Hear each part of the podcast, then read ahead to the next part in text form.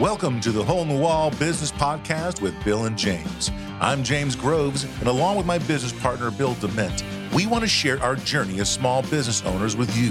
As owners of Hole in the Wall Drywall Repair, we will attempt to peel back the curtain of owning a small business in the trade service industry and talk about the many adventures of owning a small business.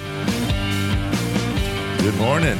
Hey, good morning, James. How you doing? Good, man. So good to be here. I'm actually, uh, it's nice to have a, uh, all the things that are going on in our world. I actually kind of like these little, little Tuesday record sessions. Yeah, it's nice. It yeah. is nice. Yeah. And um, kind of a, you know, just having wrapped up our first year of uh, podcast, starting fresh with year number two here. Mm-hmm. And we got a really fun guest. I know you're dying to Yeah, introduce. absolutely. And, and, and I want a quick little little sidebar, real fast, is um, the next evolution of us. As of last podcast, episode 52, we launched our own YouTube channel. Yeah, that's Um, great. We we don't record it in video just yet, um, but we are thinking about doing that as we talked about in the our our off the wall two podcast a couple weeks ago with Trish Murphy. Um, and uh, we needed to get that set up. So we're slowly over time going backwards. So all the new stuff going forward will have a, uh, some sort of video card Yeah, that's going to be nice. closed caption on it, so we can people can watch it on YouTube as well. Right. Because it's the second rated. I mean, it's the number two search engine in the country in the world. Yep. Um, and then we're working to backlog all 52 previous episodes, 51 previous episodes. It's a little bit of work, isn't it? It is. It is. There's like I think 10 or 12 up now. So Yeah. by the time this airs, it'll probably be a little bit more. So kind of fun. Um, so excited. To check that out. Make sure you like and subscribe, people, because we want to make sure we get that channel. Absolutely. Channel Hit that like button. Absolutely. But today, um, we have a great opportunity to talk to somebody who I've known for a little while um, that can give us a perspective on the finances of a, of a business that we haven't had on the podcast just yet. So I'd like to introduce Steve Fulmer uh, with Commerce Bank and Trust. Steve, welcome. Hey, good morning, guys. How are you? So glad you're here today. Good to have you. And uh, Steve is the vice president of Commerce Bank. He is uh, the SBA and commercial lender there as well. Um, he's got a, a wealth of knowledge that uh, we can't wait to share with our audience. So, Steve, welcome. Thanks for being here. Thank you so much. Really appreciate it. This is going to be a good time. It Yeah, is, it should is. be. And and uh, you know, actually, we know each other a lot through the uh, the FAVOB uh, military community, and you're obviously a vet. I'd love to hear more about that later as well. So. Um, Let's kind of get kicked off. So, tell us a little bit about kind of you and how you got into banking and what led you to, to commerce. Yeah. So uh, I was born and raised here in Central Florida, over in Brevard County, and uh, I joined the military straight out of high school. And I was military intelligence, non-commissioned officer, airborne, and my primary duty station was San Antonio, Texas. After I did my first uh, five years in the Army, I went ahead and came back home to Central Florida. Um, started up a family, and in 2008, I started in banking. Wow.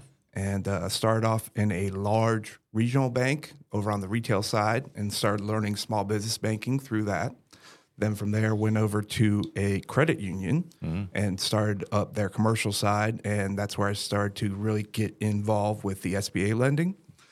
Then went on to some larger regional banks, some uh, other banks that were about smaller than the, the first bank, but still very large in scope Right. and then went into community banking. I've been in community banking now since 2014. Wow. So you've been there a while. Yeah. Yeah. Yeah. Nine years. Well, maybe you can tell me the differences. And so you've you've seen the gambit. You've been to bigger banks. You've been to kind of medium banks. Now you're in these in this community bank Even credit unions. and credit unions. So you've had a great experience with multiple banks. Maybe you can share a little bit of the differences and the pluses and minuses to each one. Sure. I, I think that, especially before PPP, everyone thought banking was a commodity. There was mm-hmm. one on every corner. I was going to go bank with whoever was the closest to me, closest to my business location, so I'd be able to just have that convenience. Guilt, guilty is charged. There you go. Mm-hmm. Slowly, technology has taken over where everyone has their bank on their cell phone now. it's they're true. able to do their mobile deposits. They're able to do ACHs, wires. Um, just everything is sort of taken away from that retail banking experience, and people started taking for granted that there's actually people within the bank that could benefit your business, not just through a loan, not just waiving a fee, getting you better interest rate, but the knowledge and the different contacts they have within those levels. And so everyone started to look at things a little bit differently after PPP. And so, in general, the bigger the bank, the more bells and whistles you're going to have. Mm-hmm. You know, the, the big banks of the world have all the newest technologies. They're the first ones to roll out with the cool apps that have these features and all those. Things. Yeah, things. our accountant was pointing that out that some of the you know the major banks they really have the latest gizmos. Mm-hmm. it, it, they have the capital to be able to do so. Sure, So they come first to market, and those are what you see on the headlines and all those fun things. And that's great if that's what you're looking for. That's what your business needs. But the bigger the bank, the more you're removed from the decision makers. Mm. And so that's the main thing between different sized banks. Your local branch manager at your local big national bank has zero ability to do anything. Mm. Mm-hmm. They work within their parameters, within their box, and then they have to go to their boss, and their boss has to go to their boss. If it's not within those parameters, they can't go outside. And you have to think about it, when you have a large institution like that, you have to have SOPs, standard mm-hmm. operating procedures. Sure. You can't have everyone being a lone ranger and doing their own thing because then you have chaos. They're trying to build the brand, they're trying to keep up with that. Yeah, absolutely. I'm curious who has in a large bank like that who ultimately has the decisions. Is that in large investors who have put their money into that big bank? Is that who's making the decisions, or who is that up the food chain that's everyone's answering to? It's kind of corporate. Yeah, so you have executive management teams, and then you have board directors. Uh, they may have local advisory boards that help them understand a little bit more about the local market um, because it's very different here in Orlando than it is in Miami. Even Okay. from Orlando to Tampa is different markets, different ways of doing things. So usually there will be some local executive power that they're able to reach out to to make those types of decisions. Yeah. So we've seen a lot of our employees even um, if they don't have a bank account or they don't like going into the bank, um, they're using a lot of these like online only banks, like Ally and some others that are out there.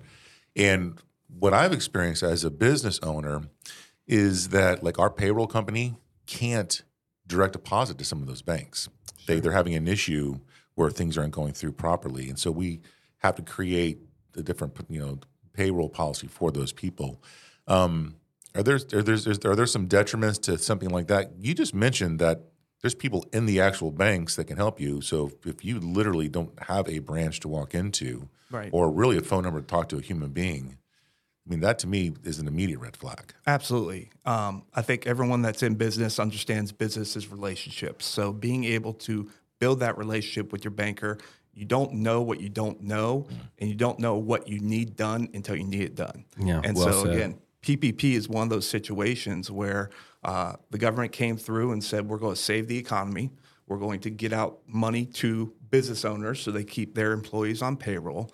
And if you were a SBA authorized institution, you were able to go ahead and implement the program.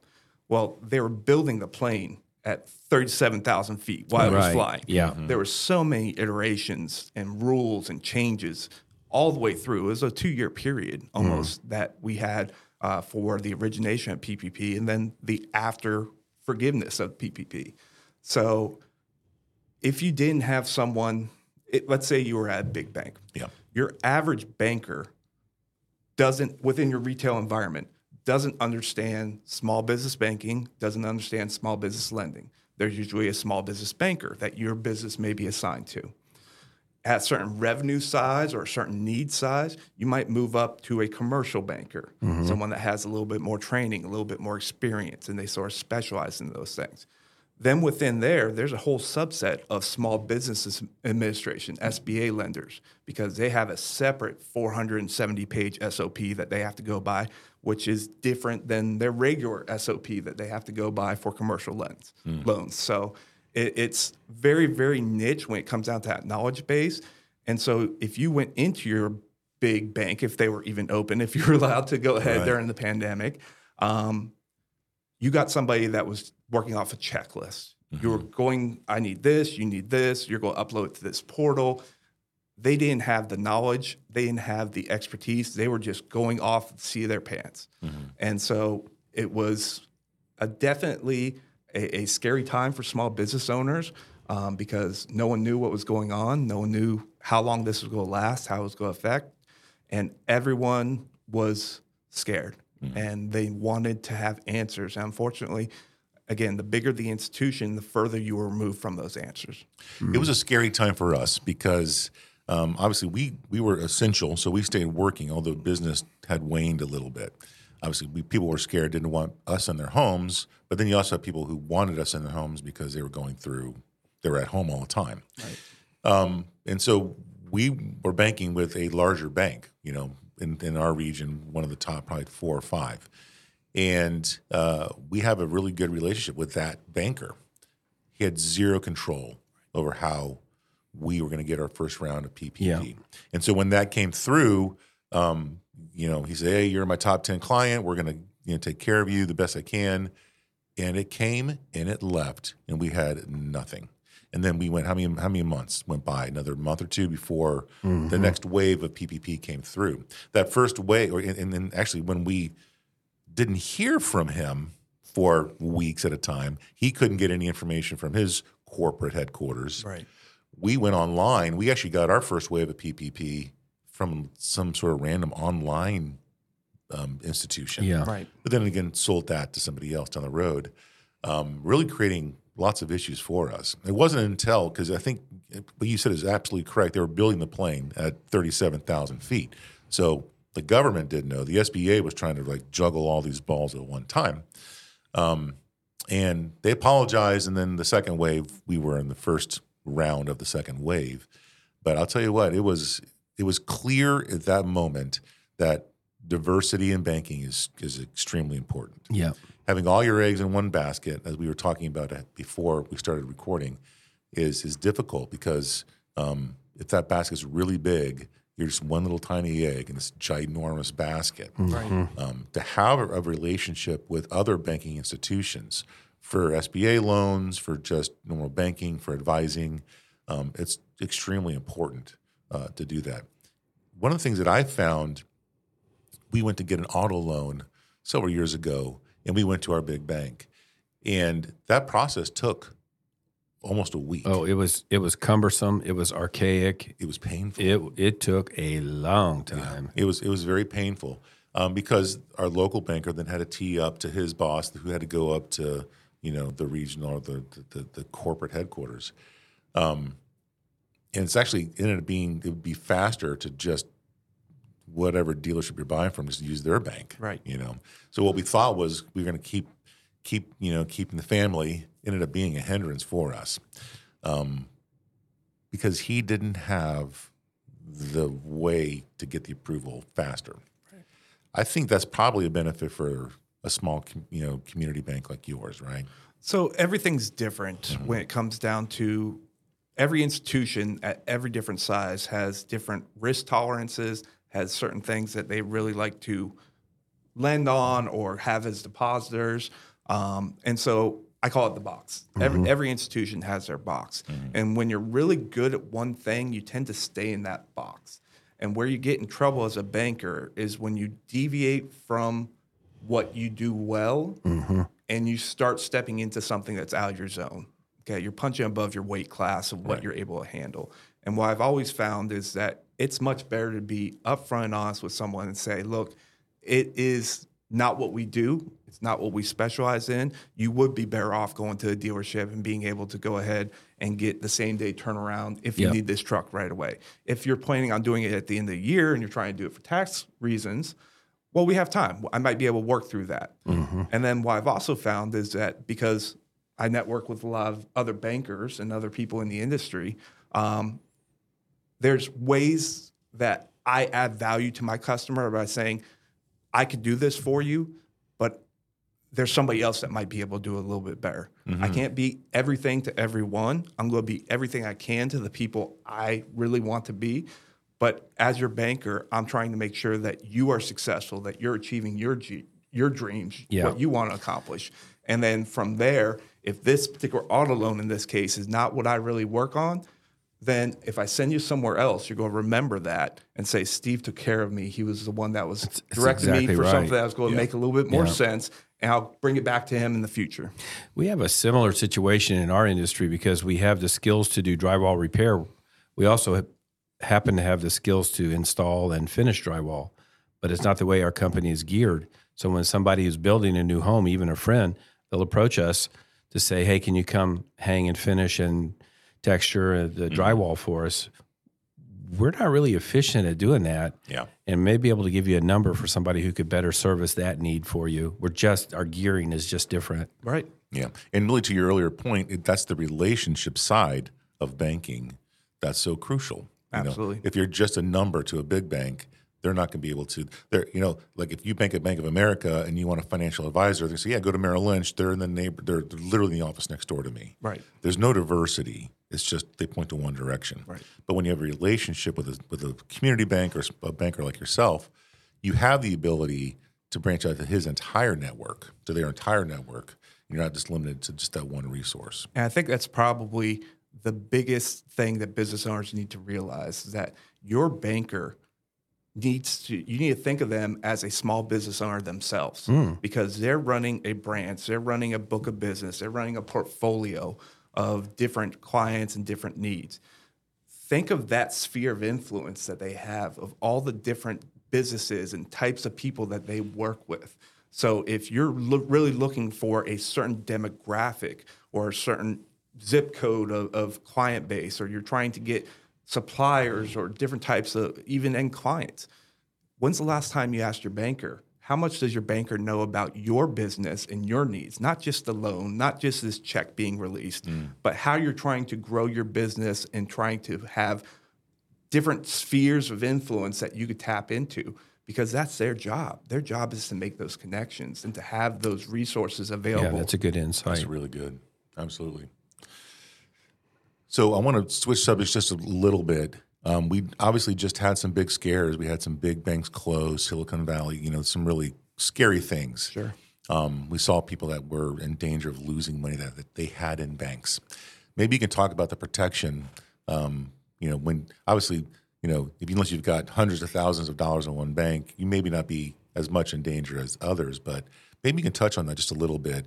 Put put our mind at ease that our money is safe in, in any of these banks. Sure.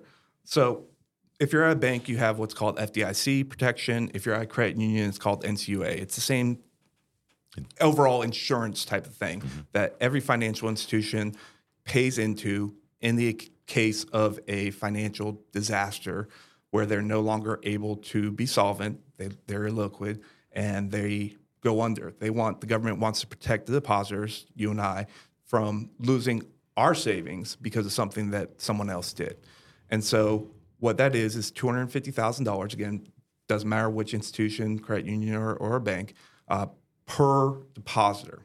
So on the personal side, if you and your spouse have an account, that's five hundred thousand dollars of protection at that institution. If you go to another institution, even if it's still you and your spouse, because it's a different institution, that's another five hundred thousand dollars. Each one of your kids that you add as a beneficiary, that's another two hundred fifty thousand dollars per institution. Mm-hmm. So as a consumer, very easily we could get over a million dollars worth of FDIC protection or NCUA protection at one institution. Okay. As a business, you are one entity. I don't care how many signers you have. I don't care how many executive officers, CEOs, presidents, et cetera, et cetera. That EIN number is one entity. Just one. Okay, so that's you're interesting. capped at that two hundred fifty thousand dollar for the business entity at that institution Yeah. So not per account, No. but per entity. per entity per institution. Okay, Yeah, that's I, good I- to know. I just learned something. First of all, I thought it was two two fifty per account, and I didn't realize it was per person. Yeah. and I didn't didn't realize it was at each institution. Mm-hmm. And that 250,000 number is a really old number, right? It this is. sort of from the 70s maybe. Yeah, I don't know. And I know that I had had heard recently, maybe you can speak to that that there was some talk about raising that number actually. Yeah, there's there's different bills that are going around trying to address that. And the number is old when it comes from inflation and, and when that was. So uh, it's definitely something that needs to get looked at. Um, certain institutions may have other options that are available for you. Uh, there's different ways that you can go ahead and bank at one institution, and in the background, the that institution spreads it out on your behalf. And so you may have money at five different banks without you knowing it that have the FDIC protection that you're looking for, but it's all householded at your one main institution. And so that was something that uh, I worked with some of my business owners most recently on is making sure that they understood where their money was and what was going on with it, what protections they had. Because one of the consequences of this was you're talking about payroll earlier Yeah. is you don't know where your payroll is banked at. You understand your payroll processing, maybe ADP, maybe you know Paychex, whatever it is. Where are they doing their banking? That's it. Yeah. And so, because of that, if those institutions, those payroll uh, institutions, were banking at one of those institutions went down, that was a major scare for a lot of people because you, as a business owner, cleared it on Wednesday. Your money came out of your bank and went to your payroll provider. But where were they banking? Did that money was that safe? Was that insured? Was that something that was able to be protected? And so that's other things that they're looking at in Congress right now Yeah, is trying to understand that in unintended consequences of those big banks. That's scary. I mean, as a, biz, a business owner, and frankly, if we get to the point where we've got you know half a million dollars sitting in an institution someplace, diversity, I guess, is important, right? Yeah. Um, would you recommend then at the 250 mark you open an account somewhere else just to kind of house that money? So it's a conversation you need to have with your banker, and you Yeah. need to understand what your needs are, what your concerns are, and how they're able to address that. Because there are ways that they can do it internally, but if they don't know that this is a concern for you, if you don't ask the right questions, they may not have the right answers, or they may not think of those answers at the time. Um, and then again, at the end of the day, people want to feel safe and secure. They want to know that they have that person that's there.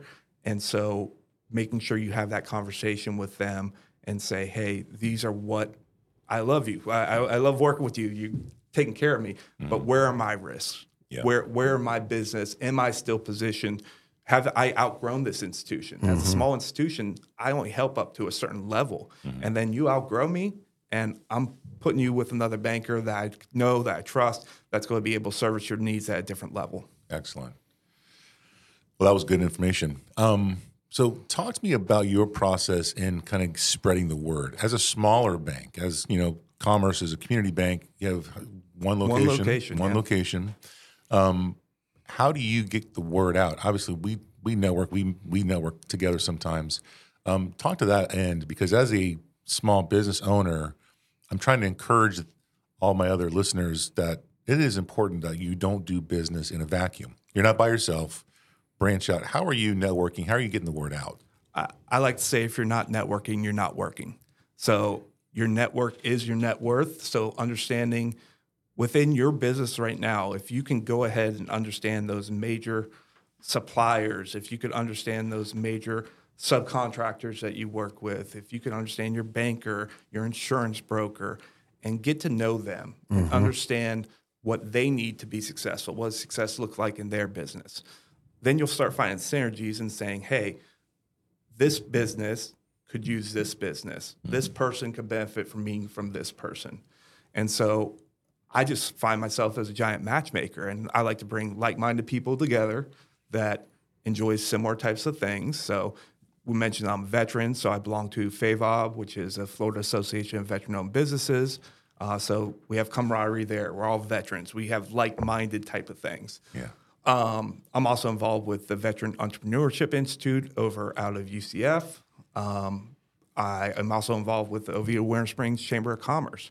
Over my time, I've been involved with the Rotary. I've been, been involved with a women's organization in commercial real estate. So it's finding niches that you're comfortable in, that you're passionate about, that you don't mind giving of your time. Because for me, it's all about return on time. Mm.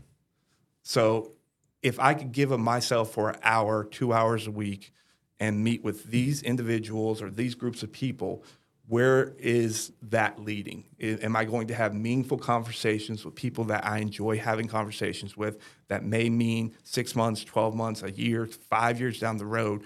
They could either be my customer or introduce me to my, my customer avatar of who I'm looking for. And that's built over time. A lot of people don't want to put in the effort, they don't want to spend the time to network and meet and go after hours and things like that because they went twice and they didn't get any deals.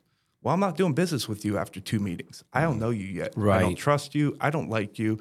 I want to build a relationship. And once I start understanding your character, once I start understanding the value proposition you bring to the table versus someone else, once I start trusting you, I'm going to keep you in mind. I'm going to be able to find opportunities for you to be successful, to find who you're looking for. Mm-hmm. And you'll remember that and you'll appreciate that at some point.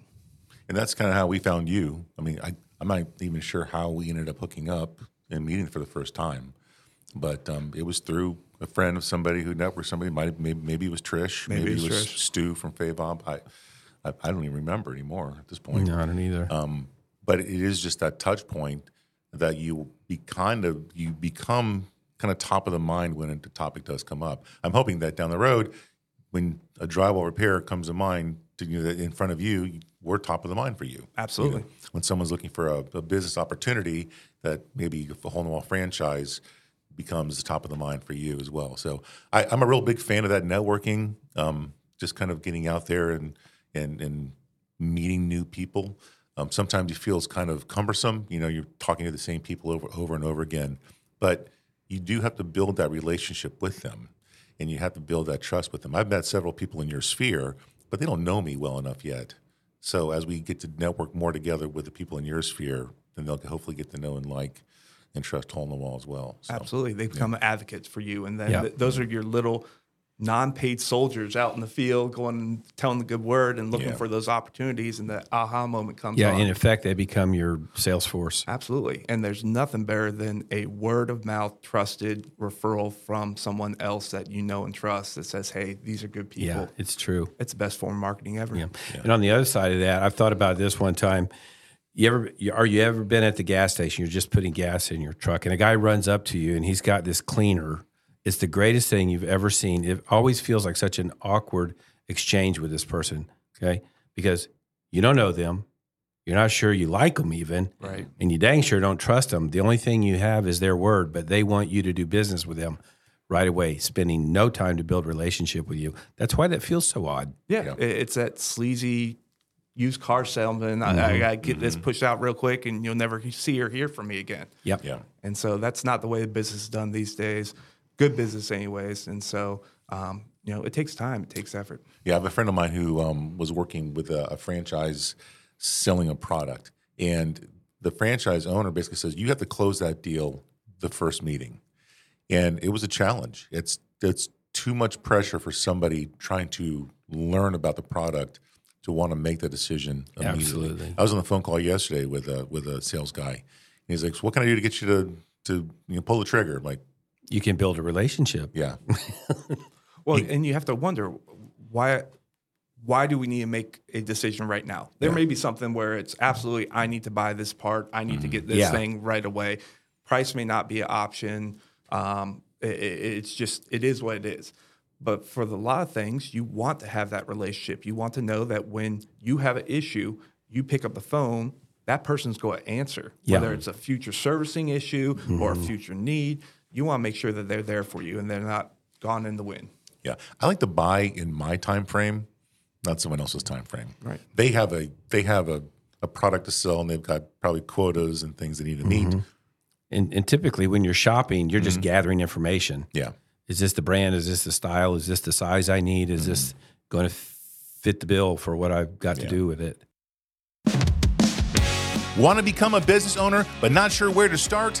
A hole in the wall drywall repair franchise could be the opportunity you've been waiting for. As a franchisee, you'll have access to our comprehensive training program, ongoing support, and a proven business model developed to help entrepreneurs like yourself succeed.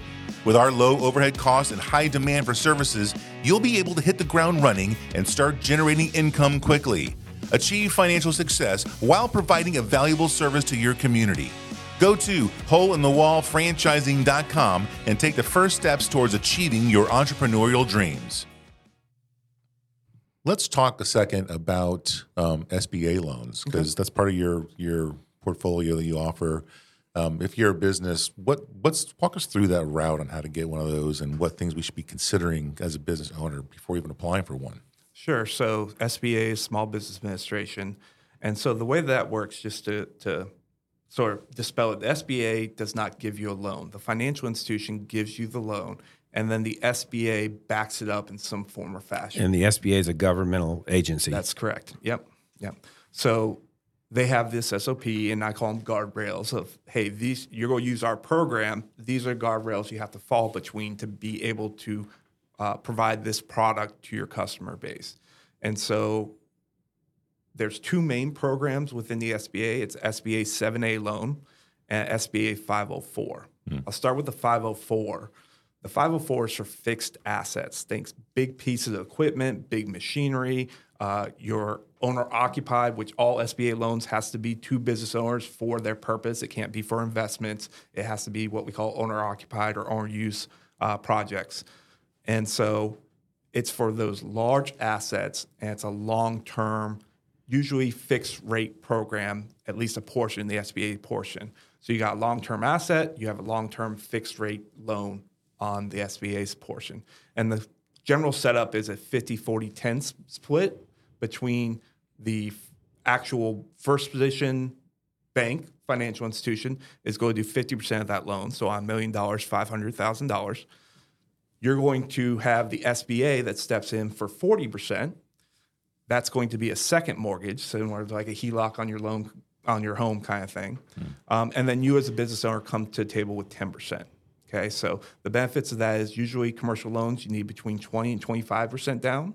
So it's a little bit less down. You have that long term fixed interest rate on the SBA side.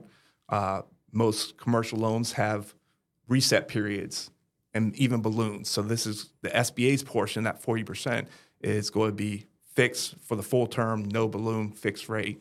Um, and then you just have a little bit more liquidity in your pocket because you're not able, you don't have to have as much down payment. The downfalls is anytime you deal with the government, you have more fees. Uncle Sam has fees, they have processing fees, application fees, things like that. Um, and there is a prepayment penalty that the SBA puts on on their portion of the loan. So that's a 504 for long term fixed assets. Everything else, to include fixed assets, can be done in the 7A. So, most commonly, what we see the 7A loan used for is business acquisitions, franchise startups or new business startups, or anything that has soft costs. Think of payroll, uh, overhead, you got you know different type of marketing expenses. If it doesn't have a hard asset to back it up, it generally goes into a 7A. Although again, the 7A can be used for large buildings, large pieces of equipment. That program is totally diverse because we have so many different uses for that particular program. It's different from a business acquisition than a building acquisition in that program. So you have these guardrails the SBA puts out there. The lenders have to go within those. Generally speaking, it's going to be 10% down of what the project cost is going to be. And then the financial institution will do 90% of the funding. And the government steps in and says, hey, Mr. Lender, if you do everything right in processing within those guardrails that we have, and this loan still goes bad, we're going to make you whole 75 cents on the dollar. Mm. So that's what's in it for the financial institution. That's why they like that program. So when a financial institution is looking at a new startup, a new franchisee, a business acquisition, there's risk. There's not hard assets generally associated with it. There's not track record associated with it.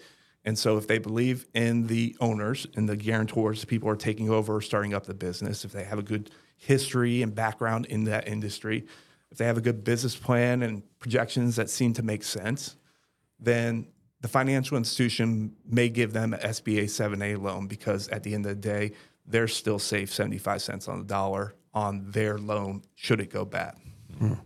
So there's no 50, 40, 10 split on that. No. So the institution's just in it. Yep, they're in about 90%, generally speaking. But again, there's that backstop there, and that's what gives them the peace of mind. Hmm. The, the downsides of that particular loan is that because there's not hard assets, they're looking at the guarantors, which all all SBA loans are personally guaranteed. So you as business owners are going to be on the hook regardless. Sure. But they're looking at your assets, and if you have equity in your home, if you have a second investment home or summer home or anything like that, they're trying to protect the American taxpayer. So they want to collateralize that debt as much as possible. So you may have your personal assets pledged as collateral for your business loan. That could be heartburn for some people. Uh, generally speaking, it's going to be adjustable rate. It's usually tied to prime. It can go as high as prime plus three right now. So right now we're looking at 11 and a quarter percent variable rate. Mm. And so it's not a easy way to go, but it's sometimes better than venture debt or even a seller holdback note. They may be charging something else. Or if you don't have any other options, that may be what you're able to get. And so it's the right program for you at that time. Right. If you're a business, you want to own a business and you're not passionate about it, to me, it's you got to be passionate enough to put some skin in the game. Absolutely. Right. So obviously, the bank doesn't want to lend to somebody who just wants to play with somebody else's money. Right. So that makes sense to me. Yep. That's why they generally want that 10% down. Interesting. Interesting. Well, Steve, you, you're a wealth of knowledge. You've got tons of experience. And maybe dig in your Rolodex. Is there any more advice that you have? Any, any more advice that you may have for a small business person or a business owner um, to kind of put in the back of our brain um, to start thinking about now for future things? So I think planning is absolutely essential and communicating that plan with the big decision makers. So you're going to obviously talk to your spouse, you're going to talk to your business partner, you'll bring in your CPA or accountant to talk about any future acquisitions or growth plans or things like that. You need to be having those communications with your banker because, as we discussed earlier, the banker needs to be prepared. They don't know where you're trying to go, what you may need, and what product services may be applicable unless you let them know. And so, by letting them know, they sort of get a roadmap for you. And having that roadmap is so important because it's going to portray to the banker that you understand where you're at, where you're trying to go. You understand your numbers, and you're not just living by the seat of your pants. You're prepared for this. You have a business plan, you have projections. You know what you don't know, and the things that you don't know, you're willing to ask to get those questions. If you come to the banker and says, "You, I need a line of credit today," you're not going to get the best time to get a line of credit, the best time to get a loan is when you don't need it, when you're going through and everything's going well, and you're able to go ahead and show that you have thought through the process. So Right. if you need to work with the Small Business Administration, if you need to work with local uh, small business development centers to develop those plans, those are all free services offered by the SBA. They have databases with demographic and marketing materials, all free of charge to help substantiate your business model, what you're doing, and how you want to take it to the next level. And then you articulate that to the business banker that you're working with and say, I understand my business. You should feel comfortable lending to me. You should be comfortable growing with me because I know my business better than anyone else. And I'm going to help educate you on my business and why this makes sense for my business to take it on and your bank to take on this risk. Well, that's great advice. Great advice. Steve, this is great. I'm so glad you guys you, that you came today to, to, to visit with us. Absolutely. Um, if, if one of our listeners wants to get a hold of Commerce, wants to get a hold of you, what's the best way to get a hold of you guys? So you can find me uh, social media at SBA Steve. So you find me on LinkedIn, different socials there. Uh, Commerce Bank and Trust. Google that. We're only in Winter Park. We only serve Central Florida, uh, cent- Central Florida businesses. So been around since 1986. Uh, we are S corp. We're owned by uh, close family. So we are not trying to be everything to everyone, but the people that we are, we try to take good care of them. Excellent, excellent. Wonderful. Well, thank you for showing up today. And everybody, thanks for listening. And that's been another great show. Thank you, Steve. Thank you. We'd like to thank you for listening to the Hole in the Wall Business Podcast with Bill and James. We'd love for you to join our Facebook group and keep the conversation going. If you'd like to learn more about us and our business, check us out at holeinthewall.com. If you'd like to learn more about how to start a hole in the wall franchise, go to holeinthewallfranchising.com.